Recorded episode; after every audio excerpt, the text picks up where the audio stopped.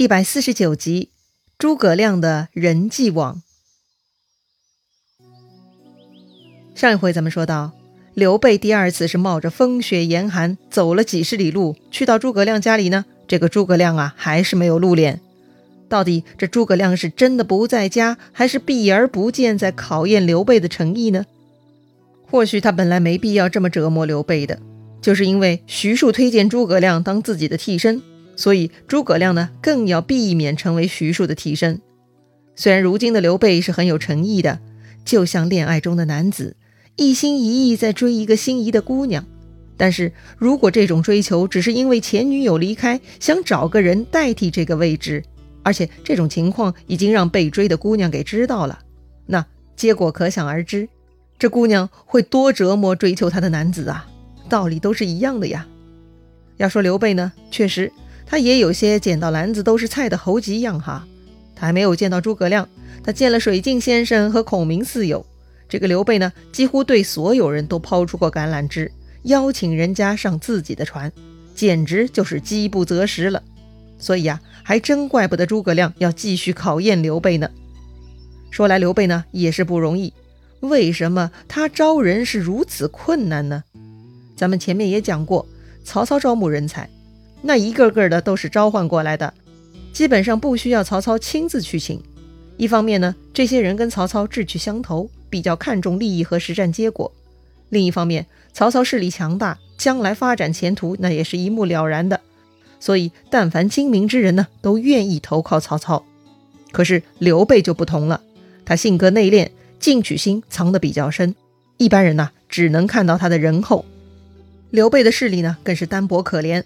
很难预测他将来的发展，就像一个岌岌可危、资金面十分紧张的小公司，几乎随时会破产。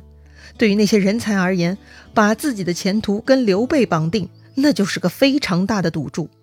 要么是关羽、张飞、赵云这种讲义气的武将，要么是孙乾、简雍这些比较平庸但顾人情的人才。那种一般精明的人是不太会看得上刘备的，这也是刘备谋士队伍薄弱的原因啊。诸葛亮当然不至于如此势利，但他也是精明之人呐，不会将自己的心血浪费在一个无用、无为、无智的人身上。所以诸葛亮要对刘备进行摧毁式的考察。既然你是没钱的，那就要确认你的潜力了。那这些潜力的确认呢，就来自于对刘备人品的全方面考察了。哎呀，弱小的时候只能求人呢。这刘备要干大事，他什么都能忍。第二次冒着风雪上门，居然诸葛均说他哥哥大雪天出门游玩了。哎，这话呀，鬼才相信啊！但刘备呢，却接受了。刘备颇有城府，他要忍住。张飞在旁是很不爽，明明自己人来报说诸葛亮在家，这家伙居然又夺走了。哼，这么神气，那咱就走吧。刘备没有理睬张飞。继续问诸葛均：“听闻令兄卧龙先生熟谙韬略，日看兵书，是这样吗？”诸葛均呢回答说：“不知道，意思呢就是不肯透露。”张飞急了，在旁边说：“问他干嘛？风雪越来越大了，不如早点回去。”刘备呢又骂住了张飞，诸葛均呢却顺势说道：“家兄不在。”不敢久留将军，容来日再来回礼。刘备赶紧说：“怎敢劳烦先生屈尊？过几天我再来拜访，只愿借纸笔，让我给令兄留下书信，以表刘备殷勤之意。”啊，写个留言条，哎，这个主意不错。诸葛均呢，就取来了文房四宝。当时啊，毛笔都冻住了，实在天气太冷了。刘备呢，对着冻住的笔哈气，待这个毛笔软化后呢，才摊开云纹纸，写下自己的留言。大意是这样的：刘备，我仰慕先生高明已久，两次来拜访都没有遇到，十分惆怅。我虽是汉室后人，但如今朝廷衰败，纲纪摧崩，群雄乱国，恶党欺君，我刘备是肝胆俱裂。我虽然有诚信匡扶汉室。但确实缺乏经纶策略。仰望先生仁慈忠义，慨然施展你那如同吕望、子房一般的大才，那就是天下百姓的幸运，也是国家的幸运了。今天我先留个言，待我沐浴斋戒再来拜见，到时候当面再来请教。哎呀，这个刘备的用词是十分谦恭卑微，基本上呢就是学生向老师写信的口气，非常诚恳。道理也说明白了，刘备之所以缠着诸葛亮，就是因为刘备是汉室血脉，看着天下大乱，朝纲废弛，奸臣当道，刘备大有匡扶汉室的义务和志向。但无奈缺乏实施的策略和能力，所以呢，拜请诸葛亮出山，施展姜子牙、张良那样的才干，帮助刘备共同实现匡扶汉室的愿望。哎，这样的信，诸葛亮看了应该很满意了吧？要说呀，诸葛亮最后怎么会鞠躬尽瘁、死而后已的呢？他都把刘备逼到这个份儿上了，几乎就是哭求跪求了。那将来刘备还不得把诸葛亮这颗蜡烛给油灯耗尽啊？呵，扯远了哈。说回刘备，他留下书信让诸葛军转交，就拜别离开了。正准备上马离开呢，听见童子在篱笆外面招手，叫着：“老先生来了。”老先生是谁呀？刘备循着童子的目光，看到小桥西面有一个人，身穿狐皮大衣，骑着一头驴。后面还跟着一个青衣小童，带着一壶酒踏雪而来。这个毛驴转过小桥呢，老先生就吟诗了：“一夜北风寒，万里同云后。长空雪乱飘，改尽江山旧。仰面观火须，疑是玉龙斗。纷纷鳞甲飞。”顷刻变宇宙，骑驴过小桥，独叹梅花瘦。哎，这首诗呢，大概描述一夜北风带来了大雪，江山也改了面貌。这漫天大雪又像玉龙斗兽的鳞片，瞬间铺满了整个宇宙。这诗啊，好像是在说雪景，但也可以理解为这是对眼下国家政局的影射了。最后一句。骑驴过小桥，独叹梅花瘦。他是在感叹梅花干瘦，也好像呢是在感叹刘备势力不足的样子。人家的一首诗描述是北风雪景，却让刘备啊听着有弦外之意，所以刘备呢又很激动了。这是真卧龙啊！刘备啊赶紧滚鞍下马向前施礼。先生冒着严寒不容易，刘备等候已久了。那个人看刘备这么对自己，赶紧也慌忙下驴打礼。哈，难道这个骑驴的真的是诸葛亮吗？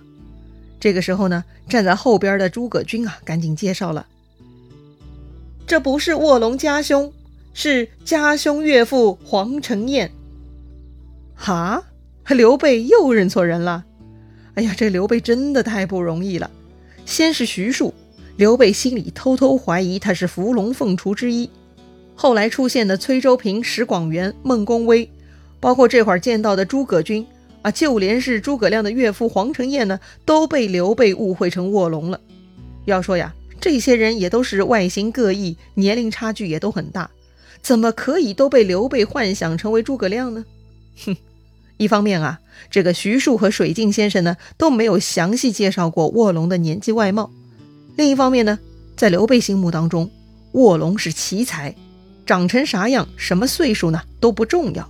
就算呢年轻到了诸葛均这个年纪，刘备照样是恭恭敬敬求教的态度，可见刘备此人的韧性和耐性呢。所以呢，他的成功啊，也是他应该得到的。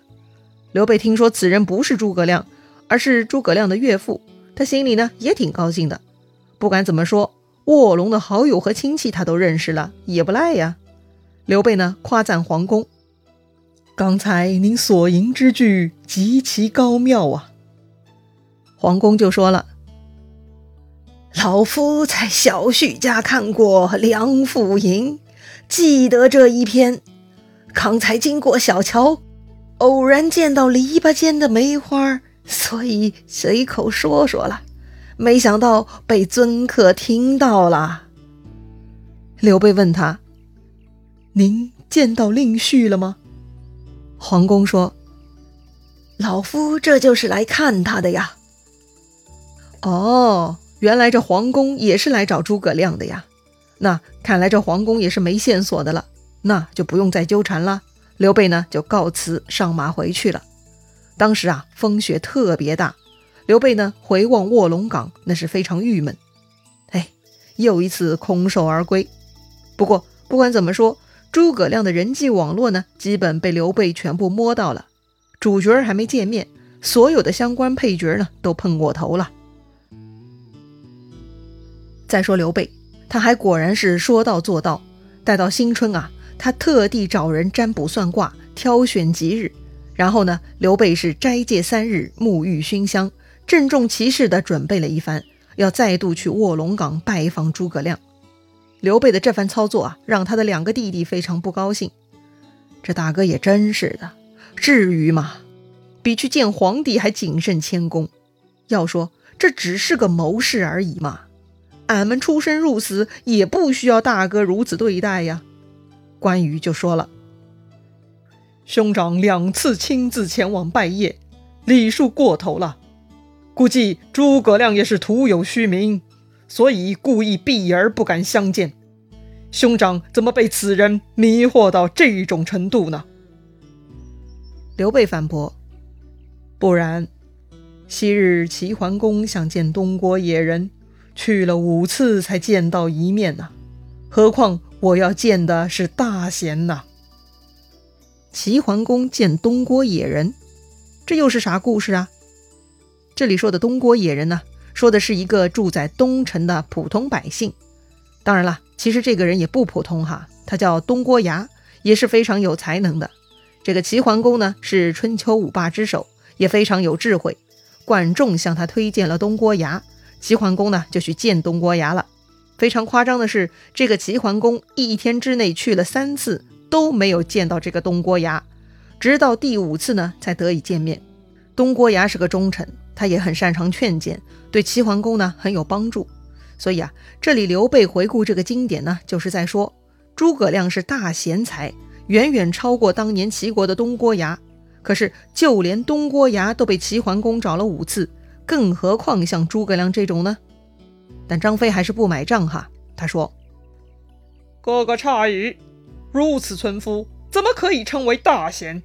这回哥哥不用去了，我替哥哥去。”如果他不肯来，我就用条麻绳把他绑过来。哎呀，这个张飞是早就忍不住动粗了哈！一个村夫藏头露尾的搞妖艳，把咱大哥迷惑的神魂颠倒，张飞是早就不能忍受了。所以啊，他要拿绳子将这个诸葛亮给捆过来。刘备呢，赶紧呵斥：“你没有听说周文王拜谒姜子牙之事吗？”文王尚且如此敬贤，你怎么可以太无礼？这回你别去了，我跟云长去。哎呀，张飞听说大哥不带他去，他就急了。既然两位哥哥都去，小弟怎么可以落后？我也要去。刘备就说了：“你想要同去，万万不可失礼。”张飞呢，赶紧点头答应。那这回刘备能见到诸葛亮吗？刘备的诚意打动了诸葛亮了吗？咱们下回再聊。